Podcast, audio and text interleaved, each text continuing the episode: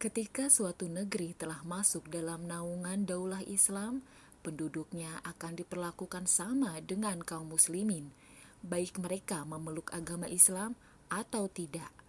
Selama mereka rela diterapkan hukum Islam atasnya, mereka tidak akan diperangi.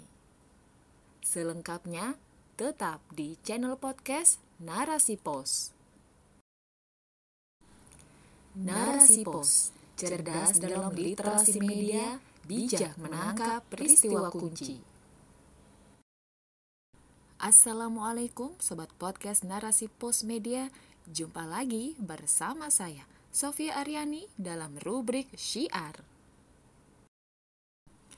Dengan judul Penyebaran Islam sebagai Asas Politik Luar Negeri oleh Maria Zawawi Islam adalah agama yang syamil dan kamil aturannya rinci dan sempurna. Tak ada satupun yang luput dari pengaturannya, termasuk dalam urusan politik luar negeri. Politik luar negeri dalam Islam Politik luar negeri adalah hubungan antara suatu negara dengan negara, bangsa, atau umat yang lain.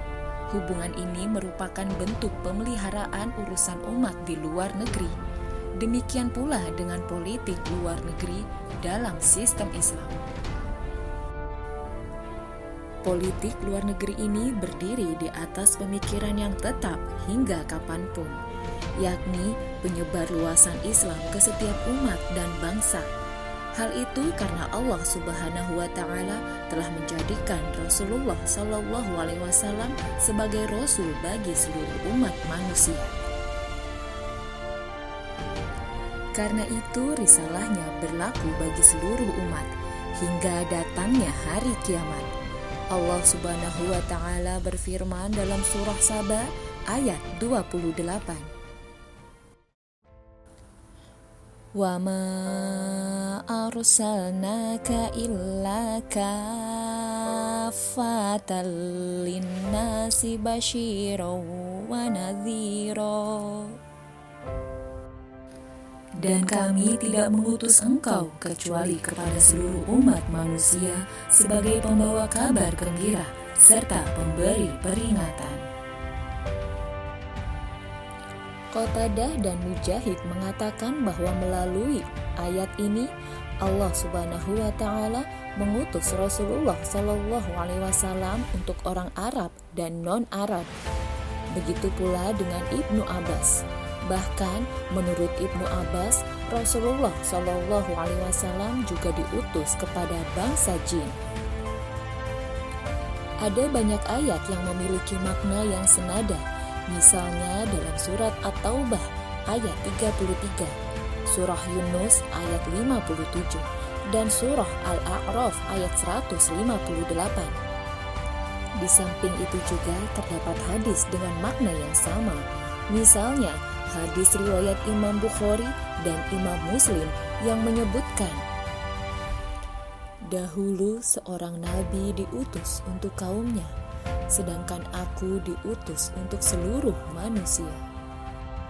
Karena itu, dakwah kepada Islam terus dilakukan sejak masa Rasulullah Shallallahu Alaihi Wasallam hingga masa-masa setelahnya. Pada masa Rasulullah Shallallahu Alaihi Wasallam, banyak dikirim utusan kepada para pembesar kerajaan di sekitar Jazirah Arab. Para utusan itu membawa surat dari Rasulullah Shallallahu Alaihi Wasallam untuk mengajak mereka masuk Islam.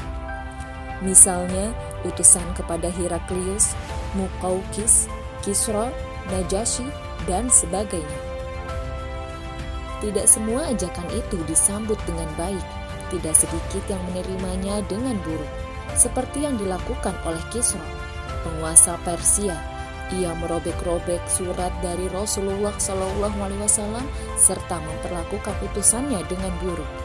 Ketika hal itu sampai kepada Rasulullah Shallallahu Alaihi Wasallam, maka beliau Shallallahu Alaihi Wasallam berdoa agar Allah Subhanahu Wa Taala merobek-robek kerajaannya. Di samping itu, Rasulullah Shallallahu Alaihi Wasallam juga mengirimkan pasukan ke berbagai wilayah di sekitar Jazirah Arab. Tujuannya juga untuk menyeru bangsa-bangsa dan umat lain kepada Islam. Sebelum pasukan itu berangkat, Rasulullah Shallallahu Alaihi Wasallam berpesan kepada mereka, sebagaimana yang disebutkan dalam hadis riwayat Imam Muslim dari Sulaiman bin Buraidah dari bapaknya. Dia berkata, "Jika kalian bertemu dengan musuh kalian dari kalangan musyrikin, serulah mereka kepada tiga hal atau pilihan. Apa pun pilihan mereka, terimalah dan janganlah memerangi mereka." Serulah mereka kepada Islam. Jika mereka menerima, terimalah dan hentikanlah peperangan. Kemudian, serulah mereka untuk mengubah negeri mereka menjadi Darul Muhajirin. Beritahukan kepada mereka bahwa jika mereka menerima hal itu, maka mereka memiliki hak dan kewajiban yang sama dengan orang-orang muhajirin.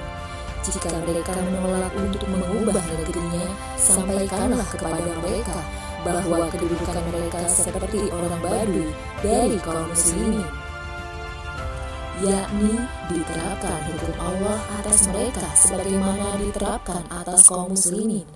Mereka tidak akan mendapatkan sedikit pun bagian dari fa'i atau gunimah, kecuali jika mereka turut berjihad bersama kaum muslimin. Jika mereka menolak, pungutlah jizyah dari mereka. Jika mereka menerima, terimalah dan janganlah memerangi mereka. Jika mereka menolak, mohonlah pertolongan kepada Allah dan perangilah mereka. Penyebaran Islam juga menjadi asas dalam melakukan perjanjian dengan negara lain. Sebagaimana yang dicontohkan oleh Rasulullah Shallallahu Alaihi Wasallam saat beliau Shallallahu Alaihi Wasallam melakukan perjanjian Hudaybiyah. Begitu pula dengan perjanjian-perjanjian dengan penguasa lainnya. Dakwah bukanlah penjajahan.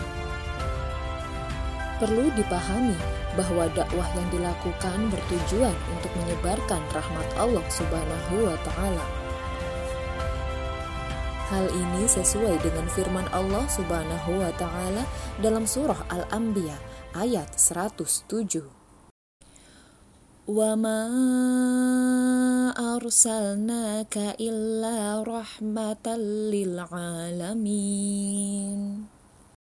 Dan kami tidak mengutusmu kecuali untuk membawa rahmat bagi seluruh alam.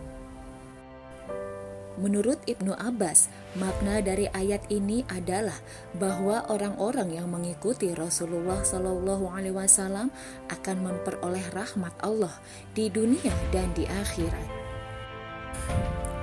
Sedangkan bagi mereka yang tidak mengikuti beliau akan terhindar dari azab Allah di dunia seperti yang dialami oleh umat-umat terdahulu. Misalnya, ditenggelamkan seperti umat Nabi Nuh atau longsor, gempa bumi, dan hujan batu yang datang bergantian seperti umat Nabi Lut.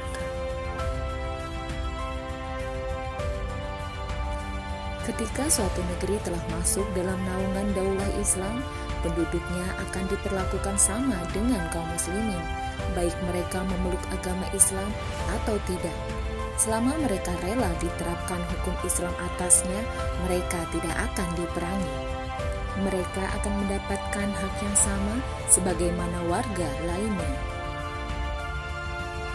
Mereka tidak diperlakukan sebagai warga negara kelas 2 seperti manusia yang dijajah. Demikian pula terhadap wilayahnya tidak akan dieksploitasi untuk kepentingan kaum muslimin saja. Namun, sumber daya alam yang ada akan dikelola oleh negara.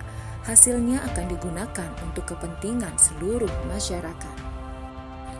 Itulah yang dirasakan oleh bangsa-bangsa non-Arab yang bergabung di bawah naungan Islam.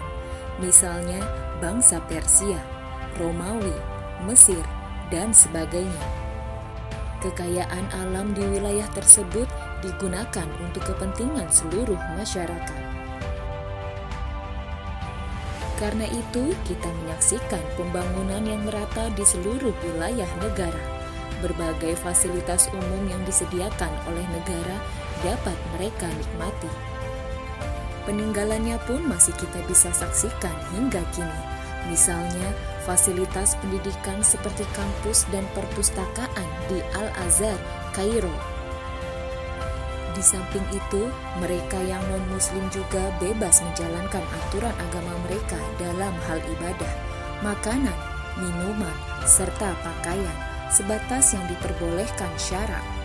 Mereka tidak dipaksa untuk masuk Islam, namun, keindahan penerapan Islam pada akhirnya membuat mereka masuk Islam secara sukarela. Inilah politik luar negeri yang diajarkan oleh Rasulullah Shallallahu Alaihi Wasallam, yakni menjadikan dakwah kepada Islam sebagai asasnya. Asas ini bersifat tetap dan berlaku sampai kapan pun.